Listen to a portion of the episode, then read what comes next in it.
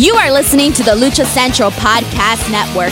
And now, LuchaCentral.com presents Straight Out of the Bodega with King Fatboy Papo Esco. From the wrestling world to the podcast world, it's Straight Out of the Bodega with your host, the King Fatboy Papo Esco. And on this fine Thursday, you have arrived, pulled up. Welcome to another edition of Straight Out of the Bodega. I am your master of ceremonies, the bully from the bodega, the lucha thug, the one-man lucha gang, El Rey Gordo himself, the King Fatboy Papo Esco. And as always, we're going to take you on this ride. We're going to travel through the blocks, back alleys, and street corners of the bodega. We're going to give you everything you need. That's pro wrestling and a little bit of entertainment. We'll see. But I'm ready. I hope you're ready. So have a seat, pour up your favorite drink, and let's ride.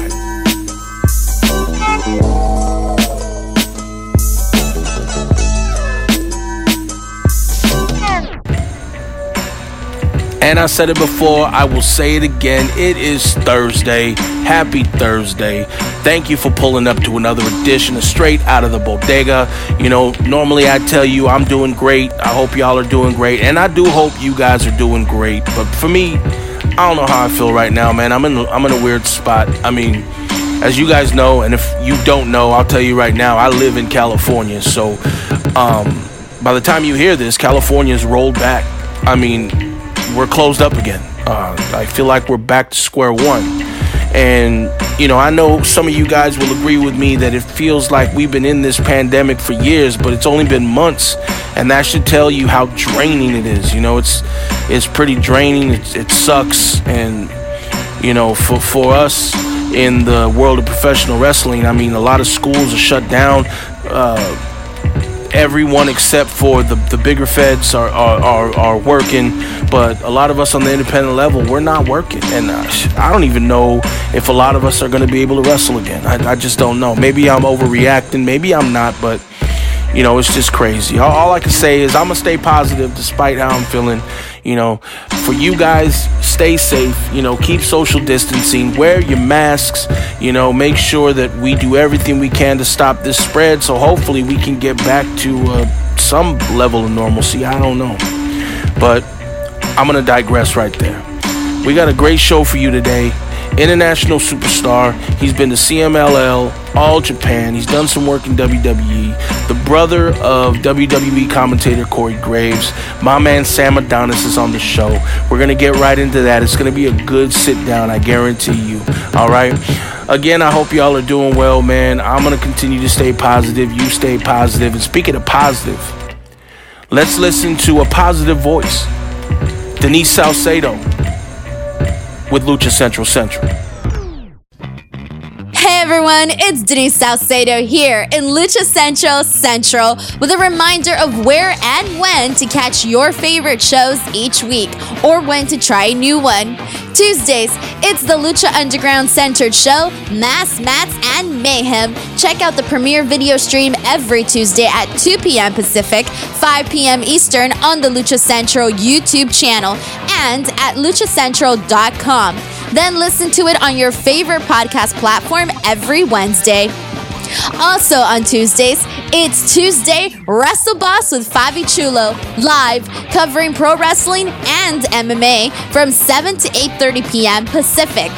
Head to WrestleBossLive.com to listen live and even call in or download it Wednesday across podcast platforms. Wednesday nights, live on Facebook, it's Spanish show La Mesa de los Margaros, giving you both the news and the chisme from around the lucha world. Find the video version on Facebook Wednesday through Friday, and then Saturdays, download the audio version in podcast form. Thursdays, it's Straight Out of the Bodega with Papo Esco and PWR promoter Gabriel Ramirez. Guests from throughout the wrestling world make this a must-listen series, and event this week, El Rudo de las Chicas, Sam Adonis, joins the show to talk about his non-traditional route to the main event of Arena Mexico, first making a name for himself in the UK and then Mexico and more. On Friday, it's your double dose of Lucha Central Weekly podcast, one in English y el otro en español. Lucha Central Weekly is where you'll find all the top stories of the week, both inside and out of the ring from Mexico and anywhere luchadores are in action across the globe. Find out what's happening in empty arenas across Mexico, including Chaos, Lucha Time, and the latest from Mas Lucha, as well as lucha action in WWE, NXT, and AEW. Also, if you missed any of last week's shows, including Vampiro on Lucha Libre Figures and Facts, Boss Fight Studios' Eric Araña on Business of the Business, or Thunder Rosa on Mass Mats and Mayhem, LuchaCentral.com has links to it all for you. Be sure to subscribe and follow all your favorite Lucha Central Network series on your favorite podcast platforms. And please be sure to give a rating and review to help more fans find the shows that you love. For now, this is Denise Salcedo signing off from Lucha Central Central. Have a great week. And once again, it's Thursday, Thirsty Thursday. I hope y'all poured up your favorite drink and are getting ready for this great interview. Gabe, I said great interview. Oh, so it's not going to be the best podcast ever.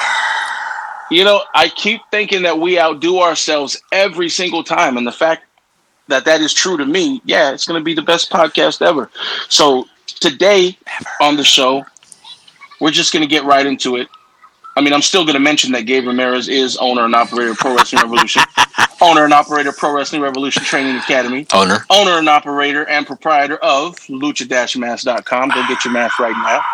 But we also got a special guest on today. Yes, sir. He is a world traveler. He's been to Europe. He's been to Japan. He's been to Mexico, huge in Mexico, and he spent some time in WWE, TNA. We're going to get into all that. Mr. Sam Adonis, how are you doing, sir? I'm doing great, guys. Thank you for having me. I know both you guys pretty well from some shows in the northwest of the United States, doing some shows in the Northern California area, so I'm glad to be here with you this afternoon or evening. Yeah, We're glad to have you on. Well, I don't want to waste any time, man. I want to get right into it. I really want, our listeners to get a chance to hear your story. So I want to get started with, you grew up in Pennsylvania. Shout out to Pennsylvania. And actually, your dad was a wrestling promoter in that area when you were growing up, right? Oh, yeah. I grew up. I can't really say I grew up in the business because, I didn't get backstage until, later on in life. But my dad was a local promoter. He was a volunteer firefighter that used to buy fundraisers and ran shows locally since I was about 2 years old. So the Pittsburgh Independent scene, these guys I've been around since I was a small child. But, it's just like if your parents owned a bakery, naturally you're going to have a knack for being able to bake bread. So, at a young age, I took a love to it. And, I would say I became virtually obsessed and, things steamrolled and went in the direction they did. And I've been able to get a lot out of the business that I love so much. How long did your dad promote for? Well, my dad was buying these the fundraiser events. And it turned out that the events he would buy were doing better than the independent shows.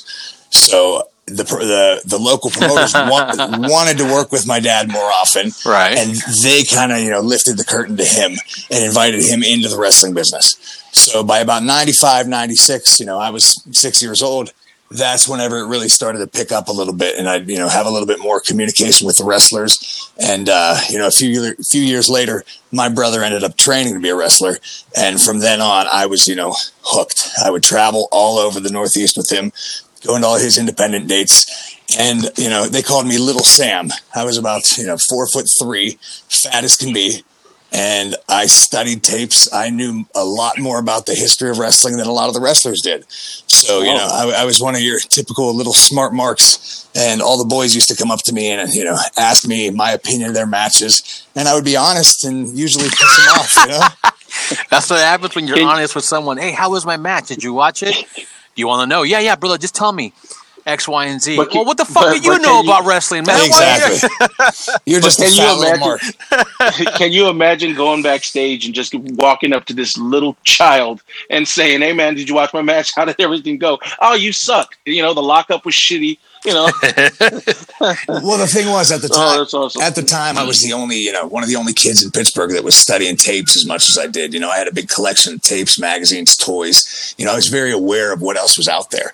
I was a big Lucha fan since I was about 4 years old because that AAA pay-per-view, When Worlds Collide, we saw that live. And that kind of blew my mind that there was other wrestling out there. You know, growing up with WWE and WCW, knowing that there was more out there, that gave me a hunger. So that's when I started, finding tapes and figuring out how the internet worked and just researching. And, a lot of people would come to me for ideas or just, they knew that my hunger was a little bit stronger than theirs. And I did what I could to help, but a lot of people didn't like it, of course. Of course. Awesome. So let's fast forward from your childhood to about 2008, I would say, correct me if I'm wrong, but that's when you started training, right? Now, you mentioned that your brother, who is WWE commentator Corey Graves, and we'll get into how much you hate him later as a brother, but did you start training under the school that he trained? I mean, did you follow in his footsteps there, or did you find your own school? At the time, my dad was actually running wrestling events on his own. He'd broken away from the other companies he'd worked for, and we were just doing basically a monthly show and the spot shows, if you will. We didn't really have angles or storylines. It was just fundraisers and just like I said, the family business. It was something to do, something fun. And, I was turning 14, 15, 16, and it was about time to get me in the ring and get ready to be trained. So my dad ended up renting out a storage unit. And because our promotion had enough steam, it was called FNW.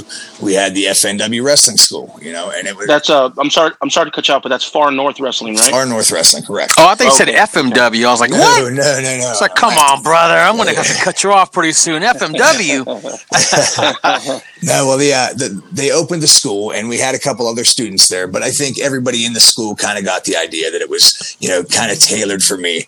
My brother, he was there 2 nights a week. And honestly, compared to what wrestling schools are now in a lot of places, we had it pretty rough. We had to do all the calisthenics for weeks before we learned the wrestling. We weren't allowed to touch the ropes. There was no big bumps being taught. We learned the fundamentals and the basics, like they would have 20 years ago or 30 years ago, So he definitely hammered my ass, though. He wanted to make sure that I never got a reputation for being spoiled. Was that your brother doing the training? Oh, yeah. My brother was the one that wanted to make sure that, nobody looked at me as privileged. So I had to work, twice as hard as everyone. And he was much harder on me than anybody else. But, there was a passion there, that I had. Yeah. I wasn't going to be held back. I wasn't going to be denied, even though, at this point in time, I was about 275 pounds in high school. I was a fat kid, but, I knew exactly. Easy. I knew exactly what I wanted to be, and I knew I could do it. And I've never really looked back. So the training you got from your brother, that was an extension of who trained him. That was actually just a local Pittsburgh company called PWX. Jim Miller used to be the president of the NWA in the mid '90s, and that's where he trained out of some local guys. Okay. But at the time, my brother was probably the only wrestler in Pittsburgh that was traveling outside of Pittsburgh, doing dates in Europe or, throughout Florida, the United States. He was making a name for himself on the independents. So, I definitely had a good trainer. I would say he definitely superseded his trainers as well. So, he took the knowledge he gained on the road and passed it on to little bro. And, I definitely did my best to not let him down. And I've been working hard. So I've always been interested, podcast after podcast, I've always been interested in the training of, each interview because, some of the guys, they've been trained with the old school mentality, and some guys, they were trained, differently. Gabe and I have always talked about the difference between the old school training versus a new school training, what you can do and what you cannot do. Would you say that your brother gave you an old school training? I know you said he hammered you because he wanted you to be not privileged, but was there an old school mentality? Like, was he legitimately beating you up to toughen you up for what was to come? And not so much that, but he just pushed us to our physical limit. He wanted us to drop out, because I'm sure you guys can attest to this because it's the same in California as it is here in Pittsburgh and everywhere around the world now. There's so many wrestling schools and it's so easy to be a wrestler that you almost have to coddle your students to make sure they don't leave. And that's what a lot of these independent organizations are based off of, is their school. Back then, right, we didn't really have that problem. This was basically, the school was there. The money from the school was not going back to the shows. It might have paid rent for the building, but it was more or less just to get me trained. But he wanted to make sure that I wasn't just in it for the glory and being a star. So he did. He hammered us and made sure that, we got fundamentals. We didn't learn any moves until about 4 or 5 months in. I see now people are running the ropes in the first class and, none of that was back then. You really had to, show you wanted it and learn the basics. We had to work on a hammerlock for 3 weeks in a row. Or inside cradle, just so many things that were so basic. We basically learned how to wrestle without a ring. And I think that's something that would definitely be classified as old school. Yeah, for sure.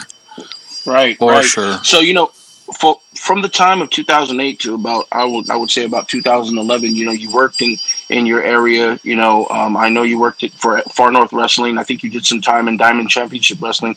If there's any stories there you want to tell, that's fine. You can stop me there, but I kind of wanted to talk about 2011 when you got the look from WWE.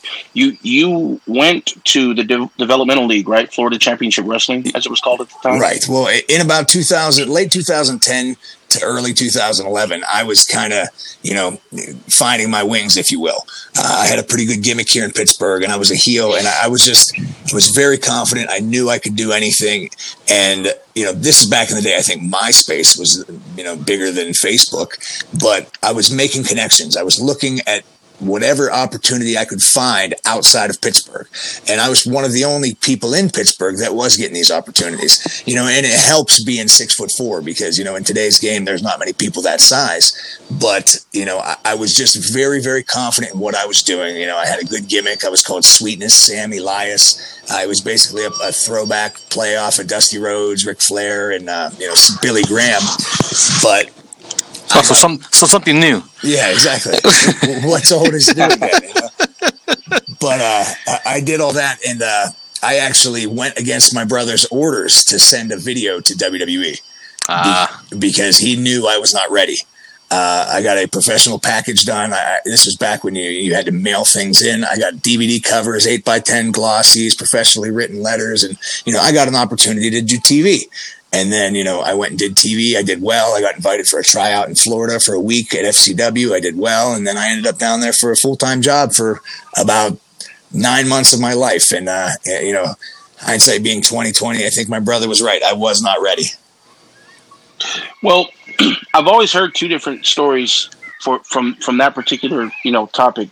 Whereas, you might not be ready, but the WWE wants to farm you in under their system. So if they have to retrain you, they will. So can you talk a little bit about what you mean by not being ready? Was it maturity? Was it attitude? Was it just you not being where you need to be in the ring? I mean, well, it back then was a different game. And I hate saying back then because I'm only 30, but this was almost 10 years ago now, but it was a Shark Tank. It was very, very competitive.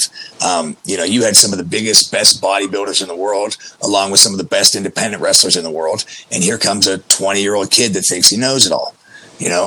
I definitely was in over my head, but I was confident that I would have been able to, turn some heads. I thought I'd be able to be the one to shake things up and get it right.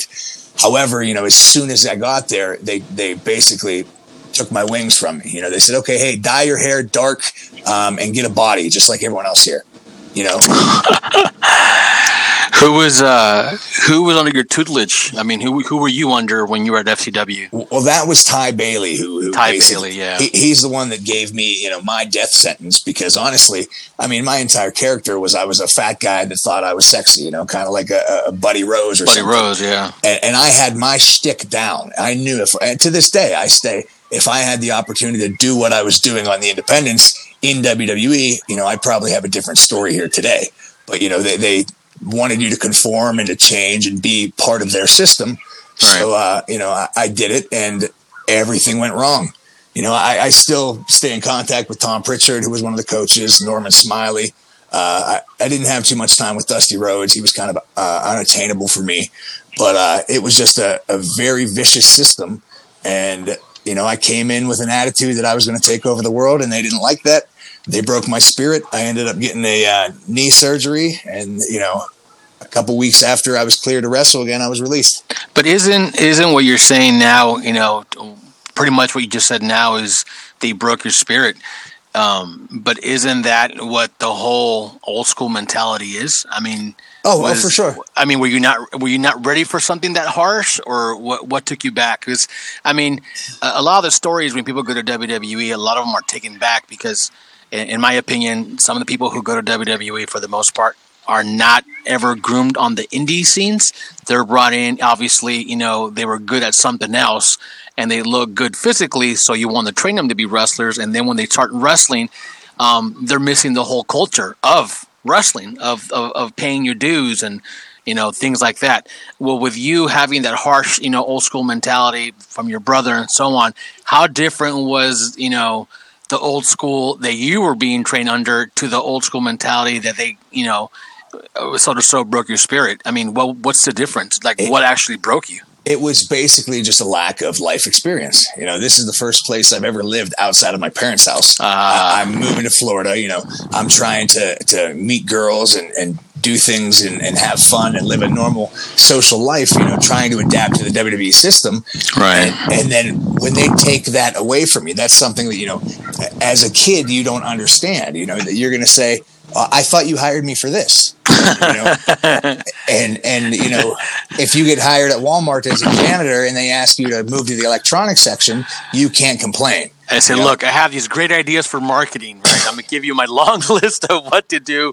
Once I'm done with these bathrooms, we'll have a meeting, and I got great ideas for marketing. It'll be great. Exactly. I was one of those. I was trying to be a people pleaser. You know, I didn't know the, you know, keep your mouth shut and your ears open. I did what I could to you know, impress people. But a lot of times I would have been better off sitting in the corner and blending in.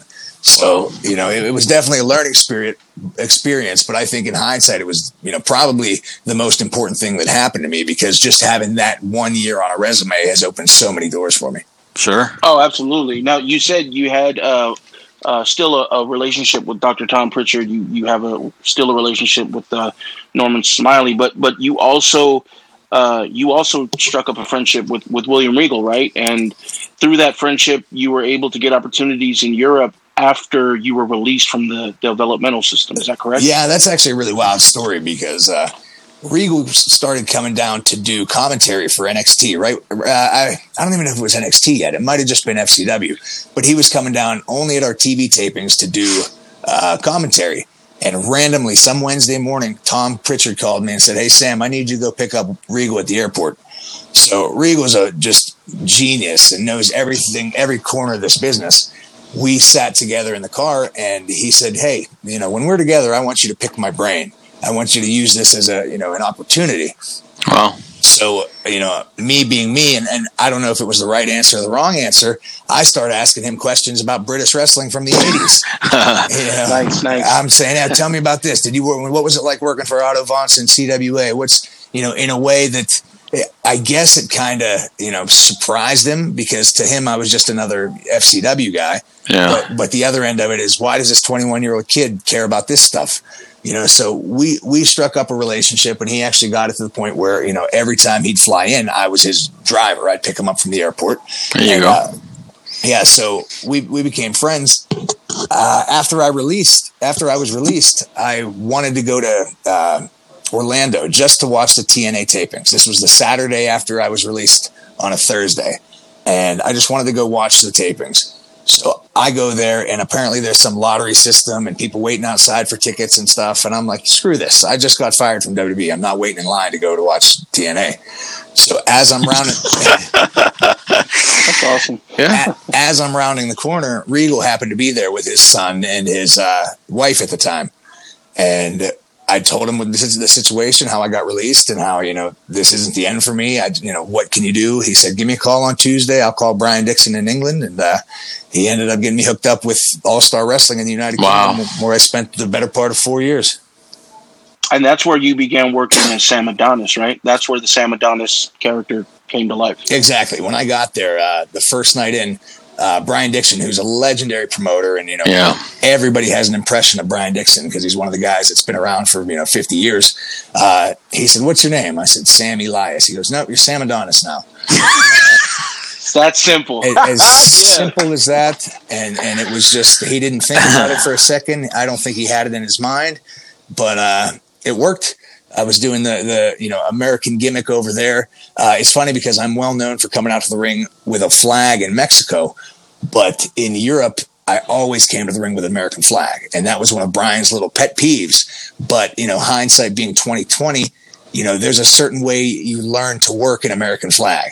It's not just a prop. You don't carry it over your shoulder. You know when to use it, how to use it, when to wave it, when to use it as a weapon. That 4 years of experience working with a flag ultimately played into my success in CMLL. Yeah. And, you correct me if I'm wrong, but you did have a huge feat in your time in Europe. You were actually the first American to hold the British Heavyweight Championship, were you not? Yeah, that was actually a super huge honor for me because like I said, I'm an old school mark. I like this stuff from the past and I've always been a true to life heel where my job is to come to town and get beat, and send you home happy because you got to see your favorite babyface win. So, I spend most of my career on my back. But, the time came where it was my turn and I was able to be the British Heavyweight Champion. And, that's a belt held by Fit Finlay and Tony St. Clair and, Marty Jones, Robbie Brookside, some of the biggest names, some of the best talent in the history of pro wrestling. Right. So it's All-Star is one of these places where I always said it's the last wrestling territory because we were doing 150 shows a year, and in my opinion, there's no substitute for experience. I'm working with these guys day in and day out, getting better every day. So, the time had come. I was in the right spot, right time, and I was confident. And, it happened and it made sense. And it's something I'll always be proud of. British Heavyweight Champion Sam Adonis. I like it, man. You mentioned Mexico. You took that title to Mexico to defend it, right? Yeah, well, I never lost that title. Do you still have the belt and do you defend it at every indie show? Yeah, I was going to get into that. Why don't you go ahead and get into that there? I never lost the title. I was supposed to go back and, do another tour for Brian, I believe in July of 2016, but I went to Mexico for a little tour. I defended. I didn't even use the actual belt. I used a ringer belt, just because the Mexican fans didn't know any different. So I defended the title for a company called DTU. And then all of a sudden, everything started speeding up and I got fast-tracked into CMLL and there was no time to go back to do the job. So, So are you just flat out insulting Mexican fans or what are you doing here? No. I'm stating that your average wrestling fan does not pay attention to the majority of independents across the world. Because you said Mexican fans. That. I don't know. I think your ego from in Mexico is coming to life right now. Oh, my gosh. Listen to you. You're the only person that started more trouble in Mexico than I have. That is not true. That is not true. Well, maybe that one night, but otherwise, no, not that true. You heard it here first. Yeah. Sam Adonis is still the British Heavyweight Champion. That's no one's going to tell us any different. Let's get into Mexico. I mean, you got an opportunity with CMLL, man. That's huge.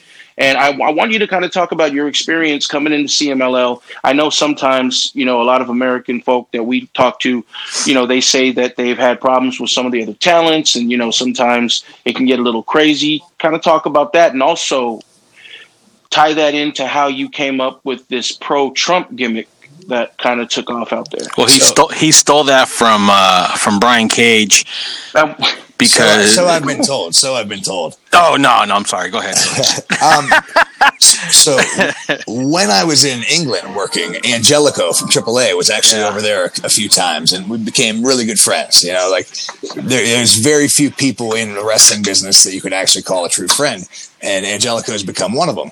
He knew my passion for Mexican wrestling, growing up watching the tapes and studying and just being a fan. And he always was inviting me. He said, hey, come to Mexico, come to Mexico, come to Mexico. So for about 3 years, I was just putting it on the back burner. You know, there was no security. There was no job. It was, you know, there was nothing, no guarantees, if you will. So I was actually coming off of an injury and I had some money in my pocket. And I said, you know what? I'm going to go to Mexico. I'm going to see Adam for 2 weeks. I got down there and he said, okay, we're going to go see Dorian Roldan. We're going to get a meeting. We're going to try to get you some work for AAA. I'm like, wow, fantastic. So I had a few matches, few independents for DTU. And I met Negro Casas at one of those events. And became really good friends with him in the beginning. But, you know, that was still premature, if you will. I started training at Ultimo Guerrero's school because Bandito was a really good friend of mine before he became the mega star he is. He invited me to train at Ultimo Guerrero's school, and Ultimo Guerrero caught my eye. Or I caught his eye, I should say. He invited me to train at Arena Mexico. So I called Angelico and said, hey, man, is there any way we can postpone this meeting a few weeks? Because... I know we're going to meet with the owner and stuff and all that great stuff, but I got something hot over here. Well, it's one of those things. It's CMLL, you know, it's kind of apples and oranges, you know, it's the traditional, you know, the classic Mexican Lucha Libre, Arena Mexico, you know, the fan inside me at least wanted to train there and have a few days to say that I did it. Now, training with Ultimo Guerrero, that's for the ones who don't know, that's like the equivalent of maybe an NXT without a promotion. It's pretty much what Ultimo Guerrero grooms talent for CMLL, you know, just to say the least. Obviously, guys can leave and go do other stuff. But you were training at his school, and then you got the invite to do a higher step, which is training with the boys and the larger, you know, students that have a scope on, right? So you got invited there. Did you train with other Americans that got in with you that were invited, or just top students from the school? I was the only American at the time. There was another New Zealand wrestler named Johnny Idol who was there training. But this is basically the equivalent of a pro sports team, you know, having their weekly practice. CMLL is just an unbelievable organization, and they're so strict and structured that, I mean, these classes, you're still going to see Mystico and Volador and some of these big stars coming to work out. And I would hold these workouts against any professional athletic organization on this planet because it is absolutely brutal. You know, the agility and the endurance you have to have. And, you know, being in that environment, I had no choice but to sink or swim. Wow. You know. And did you have Columbo in your ear the whole time? Columbo was not the one that had my back. I actually had, once I got there, Ultimo Guerrero and Negro Casas were the two that, you know, really liked me and thought I had something to offer. But, you know, again, I wouldn't have fared so well if it wasn't for my time in Europe, you know, wrestling every day and developing a character and really being able to show, you know, my skill as a performer. So I had these ridiculous classes where we're just working so hard and they're just trying to break us. But I also had, you know, character behind my performances and, you know, everything we're clicking on all the right levels. And at the end of the day, it came out that I had a contract with WWE, and that's what opened their eyes to say, whoa, you know, there's a lot of American wrestlers that, you know, go down there and try to get the opportunity, but, you know, being 6'4" and having that perfect amount of experience right around the time that they're you know promoting a pay-per-view where they need an American, you know, all the stars were aligned, and I literally got a once in a million opportunity, and it got crazy after that. So let's talk about when you approach CMLL promoters, you know, about the whole the pro-Trump gimmick. I mean, I know that's really what set things off for you out there. Tell me a little bit about that, and then we can talk about Gabe. We can talk about the whole Brian Cage situation, and maybe a little hijo de Trump. We'll see. We'll see how that goes. Right. Well, me and Brian are okay right now, so I don't want to. Basically, there was no idea to do a gimmick or a Trump character or anything like that. I've always just been a big fan of Rick Rude, and I realized that, you know, everything in wrestling right now is emulated, but due to the fact that airbrush art is quite expensive in the United States, nobody has long airbrush tights like Rick Rude did. Right. So basically when I was down there, I said, you know what? It's cheap down here. I'm going to get it done. And I started getting these tights made with airbrush art all over these things. I was in a pay-per-view for the Grand Prix, which is Mexico against the rest of the world. And right. You know, some New Japan guys are there. I don't recall exactly who was on that particular event, but I just thought it would be funny to put a picture of Donald Trump on it. I had the Statue of Liberty. I had a dollar bill. I had an American flag and Donald Trump. There was no thought to it whatsoever. It was just kind of like, yeah, that'd be funny. What year was that? That was 2016. Yeah. It's funny you say that because I got called to fulfill an American spot for that Grand Prix. Rey Bucanero called me and says, "Hey, brother, we need an American. You know, who can you send us?" And I was going to send Border Patrol people down there, right? So I gave him the images and all that stuff, and then got a call saying, "Okay, be on standby because they need something." And then lo and behold, that's when your gimmick came out, right? And I was like, "What? What the hell happened?" So, like, I had no idea where that came from. And for me, it was just like, where did this guy pop up from? And why does he have the gimmick that I proposed? And so for me, I was like, well, did this guy, just jank it? Like, who is he? Like, I had no clue. All I know is that I called Buka and said, brother, what happened here? And he goes, oh, no, he was already here. And I was like, well, then why the fuck did you call me? And then from there, that shit took off for you. Well, it's one of those things where, like, people always say that it's a Trump character and it's a pro-American character. And I kind of, argue with that a little bit because I'm just the gimmick. I'm just a piece of crap. If I used to have this interview, all the time with the big news media organizations, I would say, if you had a peanut allergy, Sam Adonis would throw peanuts at you. If you were allergic to tomatoes, I'd throw pizza at you. It was just, I was just a crappy heel. That was the gimmick. I was gaudy. I was over the top. I was in your face, and it just kind of happened at the time. That's what I knew would anger them. And that's what I went with. And, afterwards is when I decided to turn it up a little bit, Right. But the character, I worked probably 3 months in Mexico without the flag.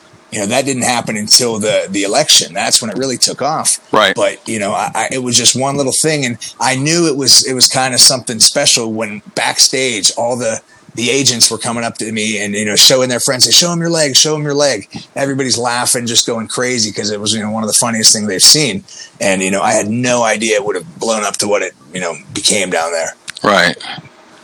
So how big did it actually get? I mean, I know that you had to get like lava heat from the fans and, just going from town to town, with that gimmick, that had to have been something that you hadn't have expected. How big did it really get out there?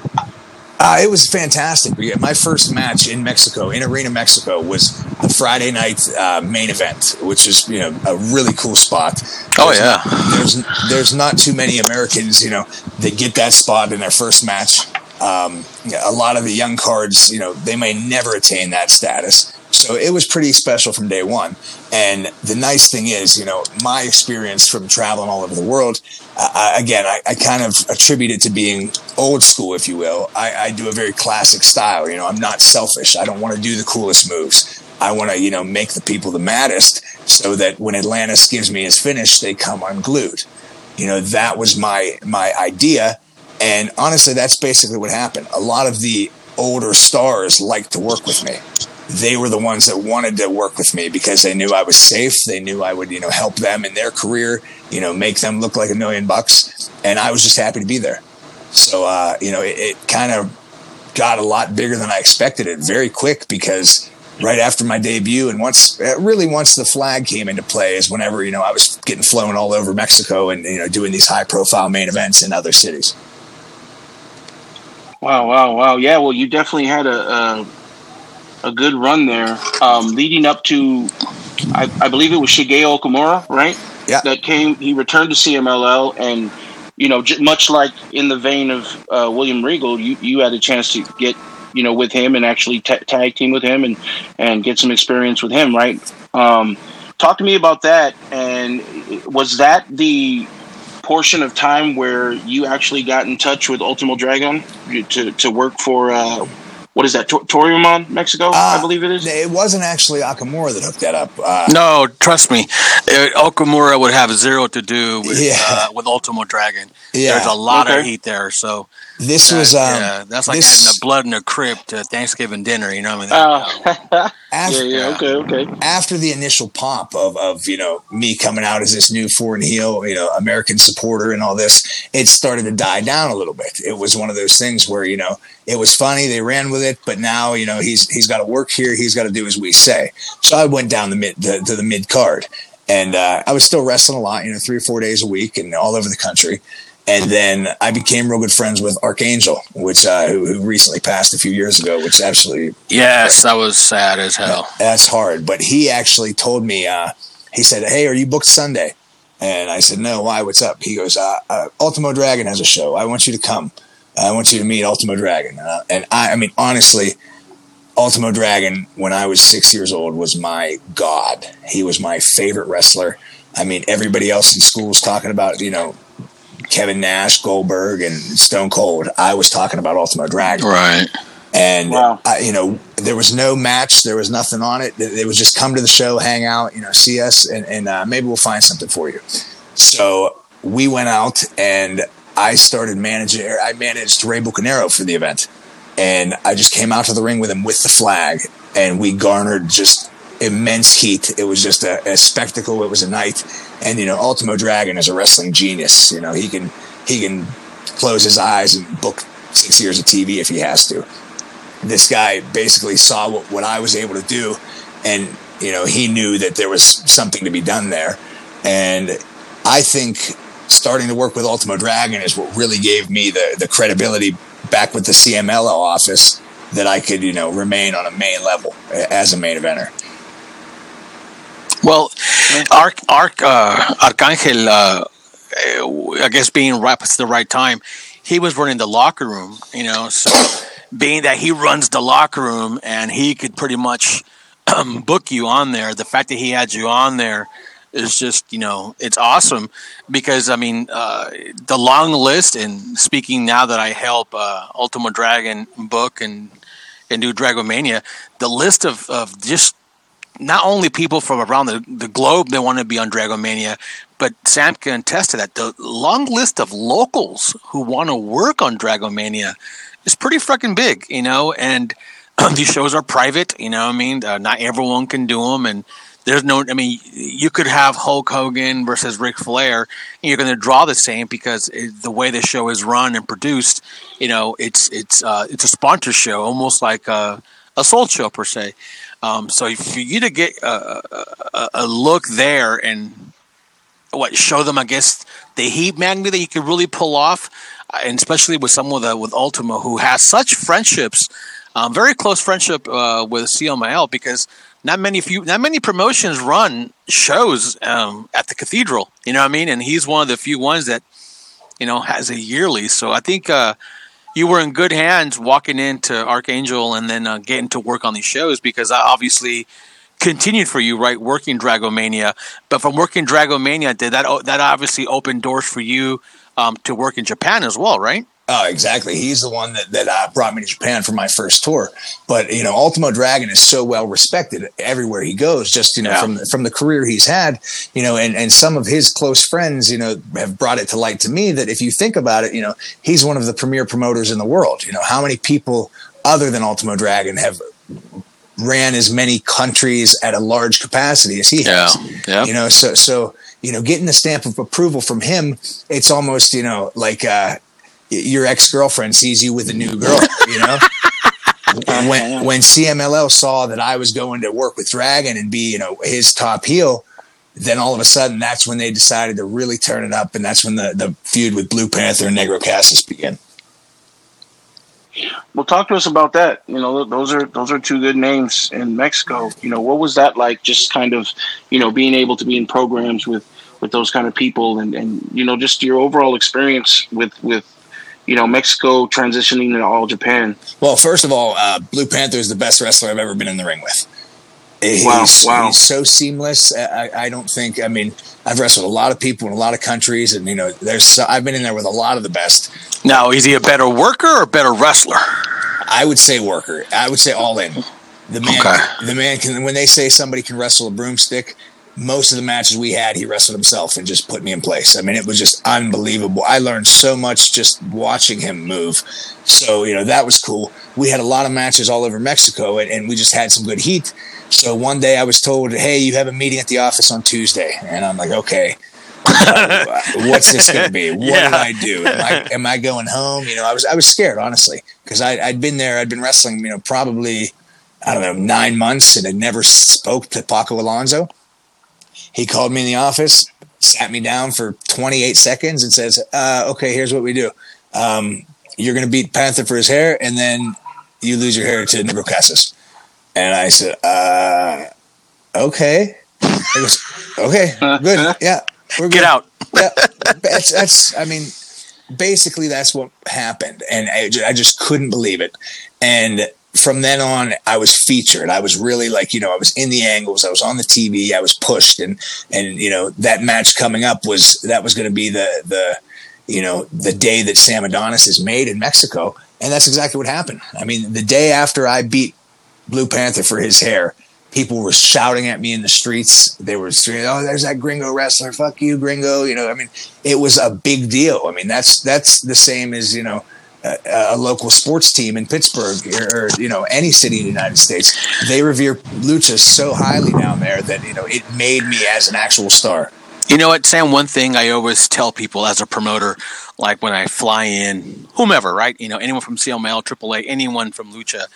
It's hard to explain to people that, like when I had a Blue Panther, you know, booked or what have you, or Ultimo or Santo, whatever. When we're bringing those guys in, it's hard to explain to people here locally, whether it be my students or local talent and so on, the magnitude of the star that we're bringing in, because it's almost, I mean, correct me if I'm wrong, but wouldn't it be that the equivalent of booking someone off WWE TV right now as booking someone off CMLL TV? I would take it one step further and say that it's like booking somebody from the Yankees or booking somebody from the Twins. I think they're more cultural icons than just wrestling icons. I mean, because Blue Panther, I mean, when he lost his mask, that was a huge ordeal. Huge ordeal. I mean, we're talking about, like, you know, people get buried with their masks, and no one saw Blue Panther losing his mask. Sure. He's one of the most, I think, one of the most underrated legends, if that makes any freaking sense whatsoever, because the word legend gets thrown around very easily. But when he lost his mask, I was like, what the hell are they doing? And then he loses his hair to you. It's like, God, like, you must have been not only in the good graces of Paco, but brother, you must admit that you must have rubbed some people the right way to give you that rub 2 times against 2 great legends, which is Blue Panther and then Negro Casas. It just, yeah. You say 2 times. That's actually right, because losing your mask and losing your hair in Mexico is a huge ordeal, right? Yeah, it's just, it was instant validation, and I wouldn't be able to tell you what I did right or what I did wrong, you know, other than just trying to live your life by being a good person, you know. And I think at the end of the day, they knew I respected the game. You know, they knew that I paid attention. They knew I knew who they were, you know, because they've had plenty of foreigners in and out of the door, and you know, you can't tell me Strongman has watched as much Lucha as I have. Look, hey.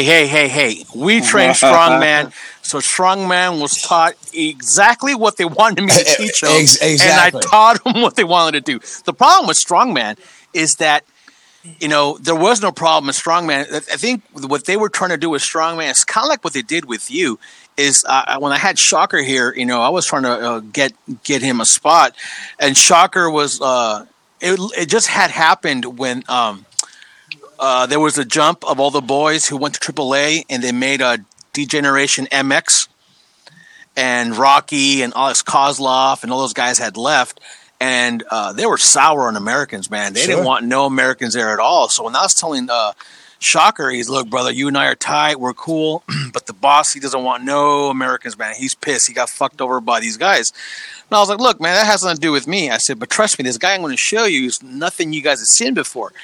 And lo and behold, the moment Shocker saw him, he walked away, called Paco. That night, we had a flight for him to, not even the tryout. He had a flight to go be part of the gimmick, and that's because they just wanted something so bad American, because as you know, that international American is something that CMLL likes to do, and attracts good heat. But Strongman was not cut out for Lucha. I mean, what made you work really well with them, brother, is the fact that working in Europe, you learn how to wrestle. And a lot of people don't understand that lucha is a lot of razelona, a lot of fucking grappling. Sure. And when these Mexican guys found a guy that can work on the ground and work with them and make them take less bumps and still get over, of course you were perfect for them, because Strongman was not going to grapple with you. He was just going to punch you in the face. And sure. If he pulled back, he pulled back. If he didn't, well, then you took it. And with you, you actually were a wrestler. And I think that's what people always mistake about Lucha. Oh, they don't bump. They don't this. And I think when you came in with a lot of the European under you with the training and a lot of the old school mentality that you've gone through, I think you went in there with a whole new respect to the business. And the fact that you could wrestle let them know that if we keep this kid around, it's going to make our jobs easier, and we all draw money. And I think that's a huge credit to your father, to your brother, and then to all the people who worked with you in Europe, because that's exactly what you did. Well, I can't agree with you more. And it's one of those things that I think in the long run, I might have even cost myself some money, because I've cared more about the wrestling business than I've cared about myself. Now we're in an age where it's all about going viral and doing the coolest high spots and being seen. I've read the American Lucha message boards where people are saying, what the hell is Sam Adonis doing there? Oh God, this guy sucks, and right. And meanwhile, the bosses are telling me how great of a job I'm doing. Negro Casas is telling me do less, just be mean, punch and kick, no high spots, so I listened, I learned. And at the end of the day, I basically, in my opinion, I think it's almost harder to climb that hill than it is to, climb a WWE hill or a Ring of Honor hill or something.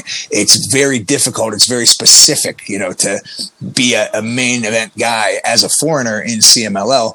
And most of the time when it happens, it kind of happens by accident. Oh yeah, bring this guy in. He's good. Yeah, he'll work. I'm a one in a million that actually, set that as a goal and was able to accomplish it. And I'm so proud of my time there. And, I learned so much working with those guys. And, hopefully one day it'll work out that I can go back. Now, let me ask you this. Do you think at any point in time, any of the doors that were open had to do with your brother being in WWE? I don't think so. I think, I actually love Mexico because it's the only place on earth where Corey Graves is Sam Adonis' brother and not Sam Adonis is Corey Graves' brother. Well, let's talk a little bit about that. The only reason why I want to talk about that, because I know that you don't want to associate with your brother, not in the sense that he's, you want to be his family, obviously, but we had an interview with Jungle Boy Jack Perry a few episodes back, and he talked about how he wanted to make it on his own merit, on his own work ethic, and he did not want to be associated with any of the fame that came with his father, Luke Perry. So I know that that's something that you held close to your heart. Talk to me a little bit about any type of frustrations or any type of things that might have come about from people knowing that your brother was who he was and what platform he was working on. And how hard you work to try to just stay away from that whole thing. I mean, honestly, it hasn't really affected me that much, because to this day, there's the vast majority of the people that know me have no idea that he's my brother. It really, I've been able to, make enough noise on my own that people don't draw that comparison. There's a lot of people now that are saying, oh, why aren't you in WWE? Can't your brother just get you a job? And that's the opposite of what I want. That I've been able to do everything I've done without his help. I don't ever want my legacy to be, oh, he's only there because of his brother. So, Well, think about it this way. What would be so wrong that if your brother did get you the look? It's always been said it's easy to get there. It's even harder to stay. So what would be so wrong if Corey said, all right, brother, I got you a spot doing X, Y, and Z. The rest is up to you. What would be so wrong with that? There would be nothing wrong with that. And if he decided to do it on his own merits, I would have no objection, but I'm never going to ask him for it. I never push forward for it because, everything I've done on my own. And I'm very proud of that. I've been able to get by without him. And, you know, I love my brother. I'm proud of him. I think it's great that he's doing what he's doing. But, you know, our careers are completely different paths, you know, in a capacity. It's funny. Like I said, I brought up Tom Pritchard the other day. We went out to breakfast. And I said to him that, you know, my brother's path and his brother's path are, you know, virtually similar. You know, I'm the Tom Pritchard. I'm the workhorse that goes around and, you know, just busts his ass and you know, may not be famous, but I'm working. And Bruce Pritchard's in the office making $1 million. You know, right now that's what seems to be happening with my brother and myself. But, you know, I love professional wrestling. I mean, I'm sick with it. It's all I've ever known. It's all I've ever wanted. And I'm doing exactly what I want to do. You know, I still think my best days are to come. I still think that, you know, I probably will have a future in a major promotion, but I think it's, you know, considering what I've already accomplished, I think it's more than likely going to happen, you know, based on my hard work and what I put in, as opposed to, you know, getting a handout. Man, bro, that's admirable. You definitely have every right to be proud of that, man. I like that story, and you know, just like I like, you know, Jack's story. It's pretty much the same thing. And I don't know. I disagree. I don't see nothing wrong. So? Because why would you not want? Everybody in this world needs help. And now it's not like you're in WWE because you're brother and you're sitting getting a paycheck, you know, hanging out at home. I don't see anything wrong with somebody opening the door for you or a little crack of the window, because I mean, once you get somewhere, it's up to you to stay there. You know what I mean? It's like anyone can get you. Anyone can get you a job interview at somewhere. You got to know someone to get somewhere. You know what I mean? Yeah, think about it. What opened this door for you, brother, was you getting you picking up Regal. Right, and that all happened because someone sent you to go pick up Regal, and you took advantage of a situation and made it work for you. I myself don't see nothing wrong with someone going, here's an opportunity, go for it, and you do it. Now, of course, if this person's pulling strings for you not to get fired because you're not very good at it or whatever, then yeah, I think that'd go against all your merits that you've set for yourself. But if you got an opportunity because he wanted to help you out or you asked for one, I don't see nothing wrong with that. I think everyone in this world needs help at one point or another. Sure, and I don't see anything wrong with it either. I just am not going to be the one to push the issue. I'm not going to ask for the help. You know, I'm proud of what I'm doing, and if it came, you know, I think I'm at the point now in life where, you know, I'm 30 years old, and I'm just now realizing that, you know, I'm feeling good. I think I'm, you know, pretty damn good at this. Whereas, you know, when I was there, I wasn't. I was a kid. I wasn't ready to be there. You know, so I think it's something. If it happened, and I'd make the most of it. But, you know, I would never expect it. I'd never ask for it. And I don't know. I think I can do it, you know, without that, because, you know, as well as I do, the wrestling's a very small business. Yes. And, you know, they know what's going on. They know it could be a game of cat and mouse for all I know. You know, they might be waiting for me to call, and I might be waiting for them to call, and who knows. But, you know, I'm just happy doing what I'm doing and making the most of, you know, the freedom while I have it. Yeah, I would say that there's a clear difference in my mind in you know, taking, you know, I don't want to say a handout, but like an opportunity, we'll say, from like, say, a professional wrestler like William Regal, who has a wealth of knowledge and experience that can get you places that you know, will be able to further your career, versus your brother. I mean, and that's really what it is. I mean, despite what your brother does and is, as far as WWE is concerned, he's still your brother, and you grew up with him, and he was always looking out for you and always taking you under his wing and always being, you know, that guy that's just going to be your protector. And there's got to be some kind of, I don't want that anymore, that caused you to not, you know, talk to him about any type of opportunities. So that's what I meant by admirable, you know. Let's talk a little bit about All Japan Pro Wrestling, man. I don't think we've delved into that too much. You know, you got a chance to work with Ultimo, and you know, that was that the opportunity that sent you to All Japan. So talk to us a little bit about that and your experience there. Honestly, my one of the major reasons why I went to Mexico was to get to Japan. Ultimately, that's something that I've just wanted since I was a kid. I was a huge Japanese wrestling fan. You know, to this day, I'd say Kenta Kobashi's probably my favorite wrestler, but I've always wanted it. And getting to Mexico, I knew, you know, it's just a different way. It's a different avenue for an American to get into Japan.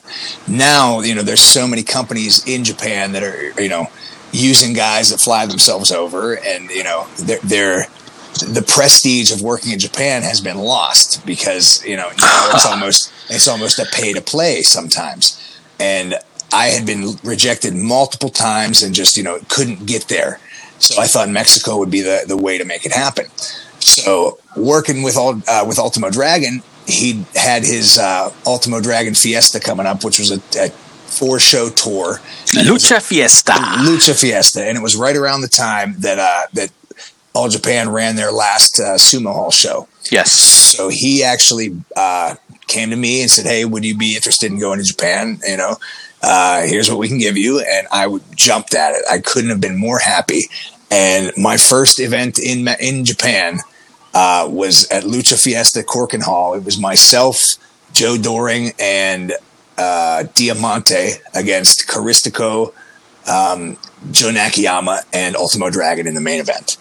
And wow. At that point, I was like, "Oh my God, I made it! This is everything, everything I ever wanted." Now, when you were in CML, did you get much work with some of those guys? Because obviously, a lot of CML influence was on that, and being that CML has a indirect relationship with New Japan Pro Wrestling, that always, you know, blew my mind that you would see guys like that on a Lucha Fiesta, that even though it wasn't All Japan, it kind of was All Japan. Was there any ever talk about that? Because eventually that did come into play and a lot of that talent got removed from those shows. But was there any of that discussion when you guys were there? Yeah, concerns towards that? Well, at the time, Mystico or Caristico had a very, very special contract with CMLL. He was virtually an independent that could confirm his dates with CMLL.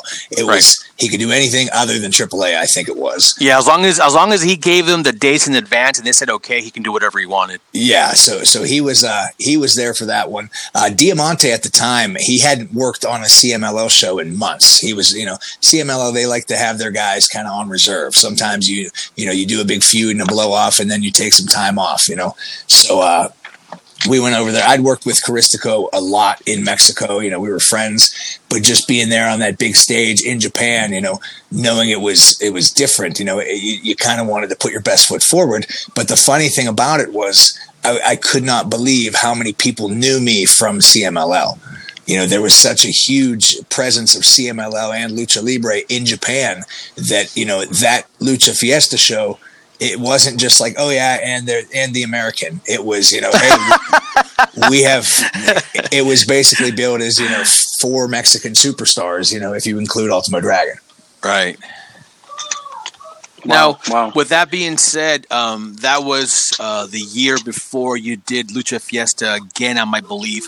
But you did also Lucha Fiesta with Ultimo Panda, is that correct? Yeah, that was the following year. So that's the year where Caristico and those guys were not allowed to do Lucha Fiesta because of New Japan. Right. And that was really strange. I really was taken aback by that. So what was the difference from that year to the following year? Because I know that was Ultimo Panda or Vinny's first time in Japan. And I know I told him, hey, stay close to Sam. And then...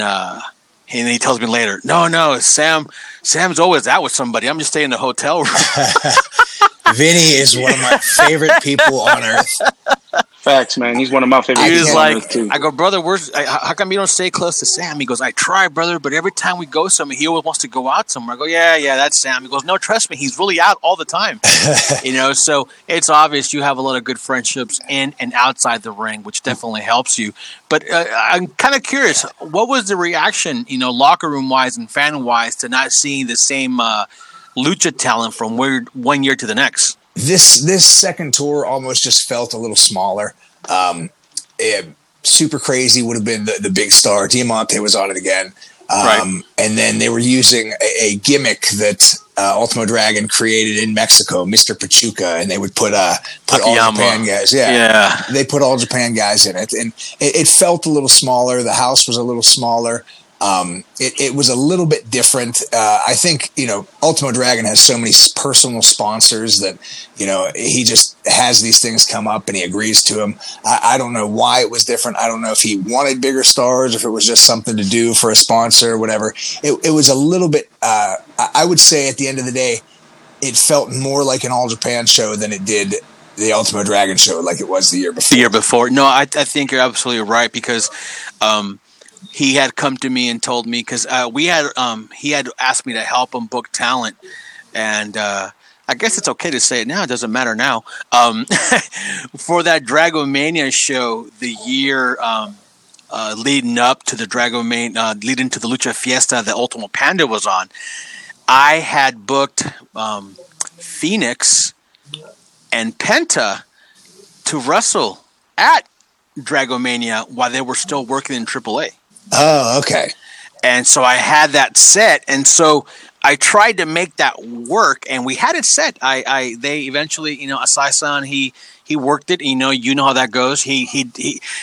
If just anyone knows, if you ever go and talk money with Ultimo Dragon, it will only be with Ultimo Dragon. He will negotiate all his deals, and it came. It came to fruition. So we had it set, and I don't want to go deeper. We had the biggest main event that was ever going to hit Arena Mexico since sliced bread. The sliced tortillas. And boom, they got signed to do CMLL shows as well, which eventually, went away. But they were running both. Remember, that's for a long period of time. Right. And that's when not only did we lose them for Dragomania, we also lost them to use stuff in Dragomania. And also to do the lucha shows in Japan, and so it was kind of rough, because it's not that he didn't try; is that hands were tied. Sure. What I mean? And when you work CMLL shows for the majority out of loyalty to CMLL, right? And then now you can't use CMLL talent because for obvious reasons. It was a situation where Asai was like, "What do I do?" So no, I totally get you, but I was always curious to see what the feeling was, because you're absolutely right. When they were prior to that, it was Caristico, his brother. It was really, really, really packed. It was good stuff.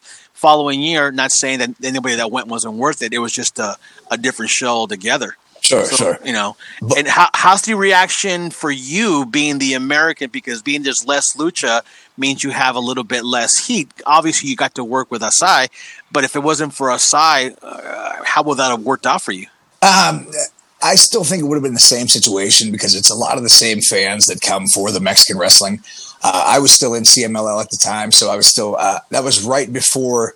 That was insane, that tour. I ended up coming home and having to do, 7 weeks or 7 days straight working before a pay-per-view. So, I was still in the fold of it, and people still respected the fact that I had New Japan tie or all CMLL ties. But at the end of the day, I always had my freedom, because I was never going to go to New Japan for the Fantastica Mania, because New Japan has their Gaijin contract with Ring of Honor. Well, in advance, absolutely. So because I'm a white guy, I was basically, just not considered.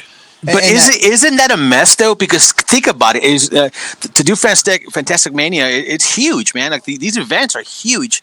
But the talent they use, sometimes they were taking guys they would never even use on their own shows, but yet here they are in Japan, which is a huge honor, which goes back to a situation where working in Japan used to be a huge ordeal, and now it's kind of like, I went to Japan, It kind of has lost its luster, don't you think? Sure, but a lot of that comes down, from my experience. I think a lot of that was a bit of politics in the dressing room, and who played. There's no politics. Who played the game? Oh yeah, it all came down. Anytime that some of the best wrestlers in Mexico were not going on those Fantastic Mania tours, and some of the young guys that never worked were. There was a lot of things going on there. I didn't know enough about it, but I had my clearance to go to All Japan, and then that was the tour where Ultimo Dragon actually introduced me to the boss of All Japan, and we had our discussion about me touring with All Japan separately, not with the lucha shows, and that blossomed into something very good for me. So now, don't you think that's similar to you saying you wouldn't want your brother to help you out with WWE? Yes. It's probably the same. It's the same. It's probably thing. Exactly the same. It's thing, the yeah. same thing, because if you're hanging out with your brother and you happen to run into someone from the office, hey, this is my brother, blah blah blah blah blah. Oh, he's a worker too. You know, he's a really good guy, man. If you were looking for X, Y, and Z, I recommend him. Hey, well, have him come down, you know, to so and so and so and so.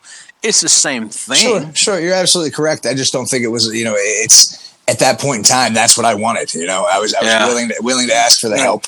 You know, and at the end of the day, Ultimo Dragon is not my brother. He's right. You know, he's somebody that can help me. And I look at him, you know, like a teacher. You know, I've learned so much from him, and I would call him a friend.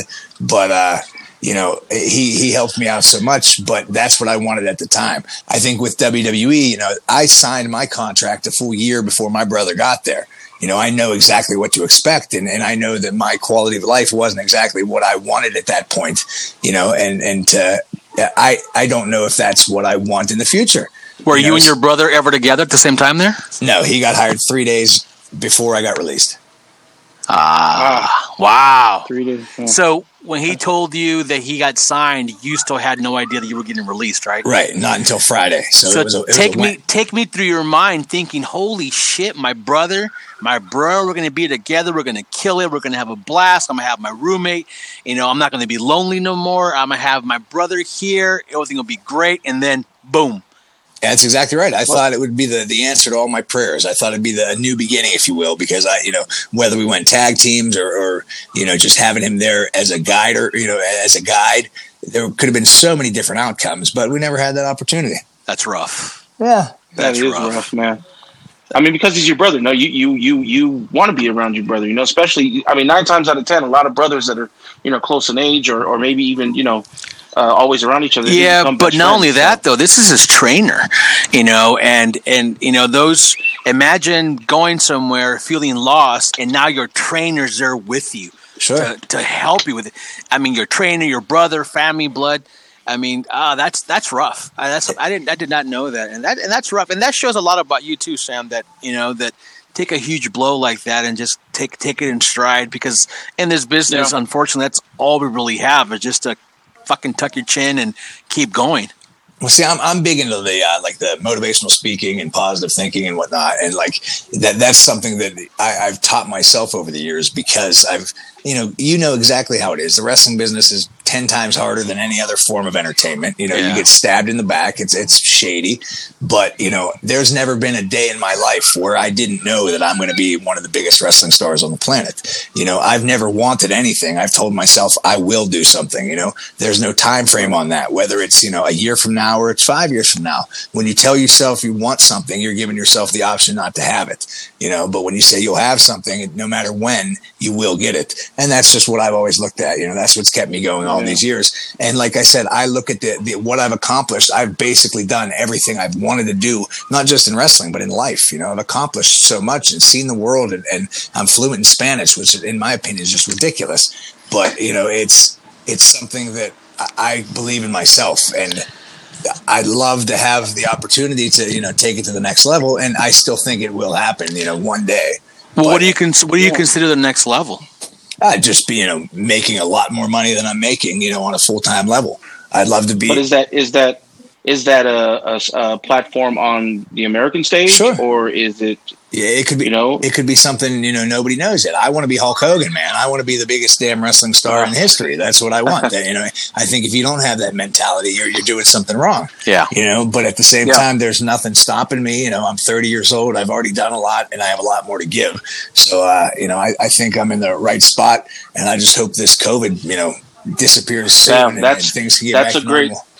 That's a great segue, man. I definitely feel like you were on a stride there. You know, you were steamrolling down your path to greatness, and much like all of us, we hit a roadblock. And you talk about positive thinking, you talk about you know your positive speaking and what have you. You know, what have you been doing to stay positive during this pandemic? Because a lot of stuff just shut down, and we've had discussions about, me and Gabe have had discussions about these no crowd, you know, shows that are still on TV and things like that. You know, what are you doing to stay relevant? What are you doing to stay sane?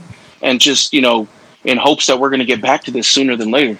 I don't know if I'm really doing anything to stay relevant because we're all kind of at a standstill. You know, nobody can blame me for not being relevant when there's no competition and there's nothing to, you know, be relevant to. But I actually started working for Amazon. I'm a driver right now temporarily until, you know, I can start making money wrestling once again. But, you know, I just wake up one day at a time and take it as it comes. You know, there's not much we can do. It's one of those situations where, you know, everybody's in the same spot. It's not like other people are doing things that I'm not doing. You know, I'm doing what I can to make a living through this. And it does, it's really upsetting because like you said, you know, I feel like I was at a very good, you know, busy international level before all this, you know, but at the same time, it's not going to stop me, you know, because wrestling fans are loyal. You know, people are loyal. It's something that when the time's right, there's going to be a market for it. And at the end of the day, you know, there's so many changes in the world and in wrestling right now. There's no option. There's no give up. You know, there's nothing ever going to stop me from, you know, putting on a pair of boots and doing what I do. You know, I don't know. I just keep a positive outlook. And I know whether I become the biggest star in pro wrestling or whether I'm just, you know, an Amazon driver that wrestles on the weekends, this is my blood. This is what I do. This is what I love. And I would never give it either up. Way, I'd never switch. Either way, you're going to make it work. Yeah, yeah, for sure. What are your thoughts on wrestling in empty arenas? And what are your thoughts of doing shows right now when it is obvious that the United States is doing the worst and has done the worst job of maintaining, you know, its safety or its numbers down? I mean, we're talking about Japan never had a shutdown, had, I think, total of 900 deaths. I think New Zealand had 0. Vietnam had 0. The United States has like 400,000 or what have you. What are your thoughts on the fact that some of us are doing shows for the sake because we need to do shows and we can't be patient for the sake that people always use, you know, well, it's a free country and I have right to do what I want to do. And that's what's potentially causing these issues. I mean, I think a lot of it just comes down to, you know, a lack of patience. It's something, it's very hard to do without, you know. This is something that when you do it, it becomes a part of you. It's in your blood, you know, and we just have to have our fix of it, if you will. You know, all you can do is take the best precautions you can, you know, but clearly sometimes there's going to be things beyond your control. But I mean, it's just like anything. When there's a demand for something, there's got to be a supply, you know, and sometimes, you know, I wouldn't do it. I don't have the capabilities right now to promote a show here in Pittsburgh. You know, I do run my own shows. It's too difficult right now. I wouldn't want to do it. I wouldn't want to put people at risk. Right, but aren't you working elsewhere? Yeah, tomorrow I'm flying. You know, I'm flying out tomorrow. So that's my question. So why would it not be okay for you to do Pittsburgh, but it's okay for you to do Salt Lake City? Just for the simple fact that I wouldn't put other people in danger. I'd put myself in danger. But you know, what's going on in Salt Lake that's different than Pittsburgh? Just money. Yeah, and that's what I'm saying. I think everyone has a right to make money, but at whose cost? You know, I mean, why can't? It's just my opinion. I'm not coming down on you. Why can't we just wait? Like, why can't everyone just wait? And we could wait if we would have maybe just done what we're asked and put on masks and wash your hands and wash your ass and stay home. Is there a chance we can all be back to normal now, 4 months later, as opposed to now 4 months we're going backwards and potentially doing another 4 to 5, 6 months till a vaccine comes out? Like, why is there such a need? Like, it's not asking you, but if you don't have to answer if you don't want to, but why not say no and say, hey, no, I appreciate the booking, but I recommend that, you know, maybe you don't do the show, but I'm going to pass right now for the safety of myself and whoever I'm in contact with. It's for my situation. It's merely financial, man. It's just something that's you know what I do. It's how I make my money. And if someone, you know, if I was a plumber and somebody needed me to, you know, put pipe in their backyard, I'd probably just do what I can to stay safe and get that pipe in there. And even if they told you, but when you go fix that pipe, it's a good chance that you might die from it. You still do it? I don't know, man. That's the thing is that's the same thing people are doing with this COVID. Just because we can't see it doesn't mean it's happening. And I strongly disagree because the rest of the world's laughing at us. I talked to Ultimo. He's in Japan, and they're wrestling now. you know, 4 months later, you know, they never had a shutdown. They always wore masks. They respected the cause. They respected what their country asked. They're back to normal and they're wrestling. And yet here we have to have silly-ass shows with a ring in the middle of a fucking field with, you know, lawn chairs and stuff. Are we helping the business, or are we just taking it a step backwards and us being part of the problem as opposed to leading part of the solution? For me, I get the money part, brother. I definitely do. But I think there's a bigger scenario here when we're all at risk. You going on the plane, not knowing who's on that plane. It's kind of like when, you know, AIDS was going on, right? And the safest way not to get AIDS was what? Don't have sex. Celibacy, sure. Yeah. So why now? What's the difference now? Because it's easier to get COVID now than it is to get AIDS. Because all of the, you know what? Just don't have sex. I won't get AIDS. No problem. Don't share needles, man. We're good. Now you can just walk by minding your own business. You can go home, get COVID, and pass it to everyone you love by doing nothing. So why go that extra rate? I don't know, man. Didn't think of it that far, so. Well, it's hey, man, you got to do what you got to do, right, to make money, I guess. But, hey, Sam, we're you and I talked before. We're getting close to the time. I wanted to switch gears a little bit because I like to ask this question to a lot of the people that are on the show. There's a lot of listeners here that are aspiring to be wrestlers, or maybe they are wrestlers, or maybe they are managers, or what have you. They want to get to the next level, whatever their next level is. And even more so for the listeners that are even thinking, maybe I should, once we get back from this, you know, if I can get to a school like Pro Wrestling Revolution Training Academy, selfish plug, what would you say your advice would be to these guys who are listening and gals that are aspiring to be something in our business? It's the most cliche answer I could give, and it's what you'll hear from everybody else, is be different.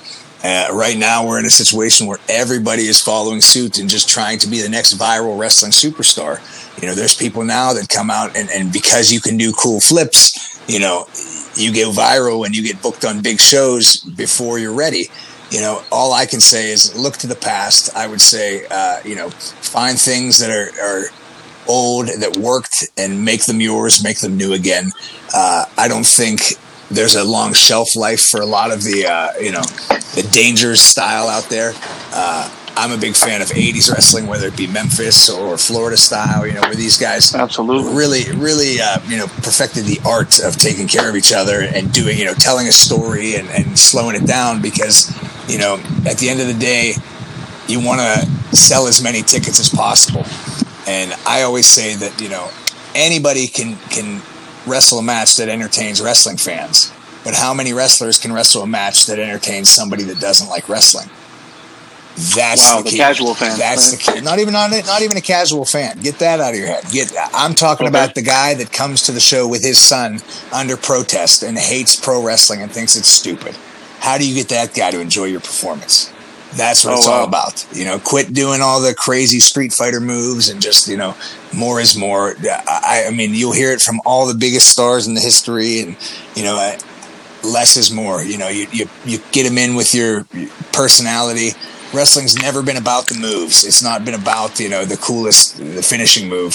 It's always been about the person doing the move, you know. Now, but what's that happy medium, Sam? Because obviously there's no way we can stay in the same. And I, just so you know, I agree with you.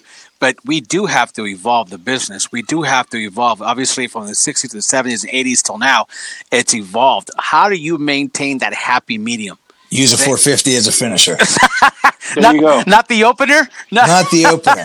Well, that's the thing. That's a happy medium, you know, because I've been able to, you know, do just that because, you know, I work in a lot of high-profile independent companies that do have their internet presence, you know, and I wrestle. I get them down on the ground and I do holds and whatnot. But, you know, the happy medium is, instead of doing an atomic drop like they would have done in 1986, maybe throw in your cool move there. Yeah. You know, it maybe, you know, do your cool finisher or whatever. You got to do what you can to. End of the day, make the shit count and have a reason for it. You know what I mean? And, yeah, exactly. I think you're absolutely right. And I think your mentality is just solidifies what I was saying on why you worked so well in CMLL with those guys, brother, because your style was exactly what they needed. You were a young guy, big guy, good-looking guy. You had some, you know, good body, stature, and now you're making them look like $1 million bucks.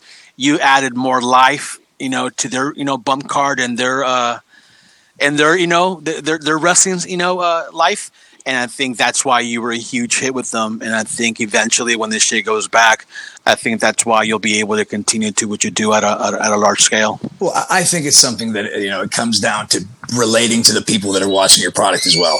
Most people, you know, can't understand. They don't know what those moves feel like, but they can see who's a bad guy. They can see who's a good guy. They can see, you know, what this guy's whole deal is. Oh, he's a cowboy. He's a plumber, whatever it is. You got to be able to relate to people. And that's what I say about, you know, the one thing people ask me about all the time is, you know, well, how I change in different countries.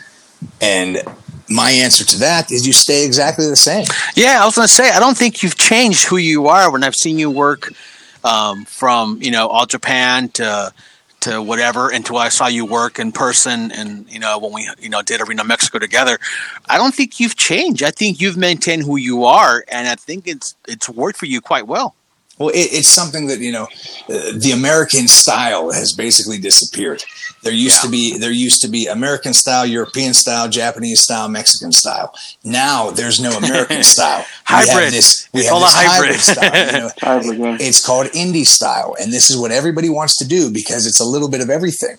Whereas the reason I was able to get a decent job working for All Japan Pro Wrestling is because I was the only guy doing American style pro wrestling. You know, so stick to your guns. Trust me, if you're a young wrestler, you know, a young American wrestler that wants to wrestle in Mexico, you are not going to out lucha a luchador. Yep. You're not going to out strong style wrestler. Be yourself, get as good as you can, and, you know, believe in yourself. And that's what it all comes down to. Can you imagine walking in and saying, "All right, Negro Navarro, you and I, 1-on-1, we're gonna wrestle right now to see who's the best." Exactly. It doesn't work like that. Yeah. Well. Man, Sam, you know, I was a fan of you at the beginning of this, and I'm a bigger fan now, man. Thank you for coming on the show. But this is Gabe's least favorite part of the show. Well, I'll be off with you. I wasn't a fan of Sam when we started, and I'm still not a fan of Sam. Here we go. You know what I mean? Here we go. Because I'll tell you what. That's what you don't know. Good. Don't ever go to a barbecue with Sam because, like, he'll take all the beers. He won't share. You know, he eats all the meat. He doesn't share. You know what I mean? He was like the worst possible friend at Ultimo's private barbecue the day after Dragomania. You know what I mean? Just putting it out there, Sam. You know, here comes the heat. Guilty as charged is all I can say. I tell you what, though. When I first met Sam in person was really odd because obviously before going to meeting Sam, there was huge issues with who stole the gimmick, who stole this, who stole that. And I wasn't even aware of that, and people bringing me into it up until Sam's brother brought me into it after a show when we had Ricker, who was Hijo de Trump. And then his brother says, "Oh, after you stole my brother's thing," and then it just blew up. And I'm like, "Oh, what the hell? And who stole what?" So all of a sudden it was like, here. And then I met him in the locker room, and he came in, and I could honestly tell that he didn't give a shit about any gimmick. He just worried about getting himself over, making sure everyone was safe, and, you know, good guy. And then, but still, you know, he still doesn't know who I am or anyone is. But then when we got to hang out at Asai's home for that kayfabe barbecue, I tell you what, man, you're a really fucking cool guy. You have a good head on your shoulders. I enjoy what you do. I enjoy you and agree. Even though I hate to admit it, but you and I agree on a lot of stuff. We both talked about that. I don't know if it was the beer talking, but we definitely agree on a lot of stuff. And I hope nothing but the best for you. And once this shit, you know, comes out of it, bro, my offer still stands. I'd love to have you come on board and jump on this ship and then see where we can go with it. I appreciate that. I always have the most fun with you guys every time. I don't think I've ever seen you in your hometown. It's always been some other country or state. But, it's always been somewhere else, right? Either way, I appreciate you guys having me on here. Anybody who wants to check me out, I'm only on Instagram. It's Real Sam Adonis. I deleted Twitter because it's far too toxic, and I think people people need to step away from their phones a little bit because the world we live in is a good place full of good people. And, you know, if that could happen a little bit more, we wouldn't hate each other so bad. So that's true. Right. Well, you heard the social media. He blew the spot. That's okay. It's fine. It's typical Sam. He he blew the spot. That's all right, Gabe. Before we go, we need to get your socials as well. Please, at all costs, at PW Revolution. And if you guys don't mind, wear a mask. And if you're going to wear a mask, try to make it Lucha style. www.lucha-masks.com. We got masks from everyone and anyone you can think of from the Lucha world. Soon we'll be adding a lot more. Those who listen to this podcast, I'll let you guys know that we're adding some new people, including very popular indie guys from Mexico, Japan, and one guy that I can't wait to release, but I'll do it here. We'll be adding soon Mass from Bandito. So stay close to the website, look it up, get your mask. We have from $6 all the way to $30. So thank you for supporting us. And one quick thing, if you guys don't mind, today we just went ahead and released all the masks that we were selling for Cain Velasquez. We were going to donate all proceeds to the second harvest of Silicon Valley. So we donated over $2,800 from the masks that we sold off Cain Velasquez. That same day, there were some people on there who were tripling any donation. So we donated well over $8,000 worth of dollars to this food bank, and a lot of meals were made for these kids. So I'm not trying to make myself be like the savior of anyone. I'm just trying to make the most out of the platform that I have in front of me, and I'm trying to pay my bills because we all have to pay our bills. But if I'm able to give back like we did with Cain Velasquez, I'll do everything I can. So we still have Cain Velasquez mask on sale. So go on out, every mask that's still being sold to this point. At some point, when we hit a little lump sum, will continue to be donated, to Second Harvest. Awesome. Well, Sam Adonis, thank you so much for coming on the show, man. This has been a great interview, Gabe. Great interview, and best I can't wait for us to get back to it so that we can start, this train steamrolling again. We can have you back to see what you've been doing since. Sounds good. Whenever you guys need me, I'm around. So the pleasure was mine, and I'll talk to you again. All right, brother. Thank you. All Take right, care. Guys. All right, bye. On behalf of the podcast, Gabe Ramirez. I am your master of ceremonies, the King Fat Boy Papo Esco. We out. And just like that, mi gente, that is all she wrote. Man, what a great interview. Huge shout out, mad respect, and a lot of love to my man Sam Adonis. He pulled up straight out of the bodega for an incredible sit down that did not disappoint. Brother, when we get back to this, I feel like you're going to take off like a rocket ship, and I definitely want to have you back on later on down the line to see how you're doing. Until then, brother, we'll talk, and please stay safe. Well, that's all the time we got for this week. Tune in next week where we have pro wrestler, luchador, trainer, alumni of FCW, alumni of NXT, WWE superstar, and ring announcer for Alberto Del Rio. Well, I probably didn't do it as well as he did. I'm talking about my man Ricardo Rodriguez. He's going to pull up to the podcast. We're going to have a great discussion. But don't go yet. Before you do, check us out on social media. I'm talking about Straight Out of the Bodega on Facebook, Straight Out of the Bodega on Instagram, and hit up Twitter for the @ that's sweeping the nation. Well, in my mind anyway. That's @ STR8OUTDABODEGA. Give us a follow. You might like what you find. Also, check me out on social media. That's Papo Esco on Instagram, Papo Esco on Facebook, Papo_Esco on Twitter. Talk to me. I talk back. I promise. Well, like I said, that's all the time we got. On behalf of Straight Out of the Bodega, on behalf of the podcast, I am your master of ceremonies, the King Fat Boy Papo Esco, and we are out. Lucha-masks.com, in partnership with Mask Republic, give you personal protective masks to keep you lucha strong in the fight versus COVID-19.